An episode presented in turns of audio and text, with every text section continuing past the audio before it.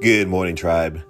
Today, I just want to say, uh, well, I, say that, but I want to say to myself, uh, be patient with myself, yourself.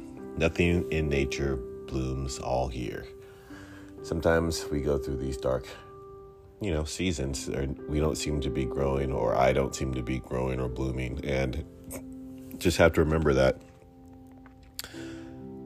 metaphorically, some things just don't take all year. So, learning today to be patient, slow down, and realize that not every season is going to be a blooming season or all the time, if that makes sense. I hope you have a good rest of the day, tribe.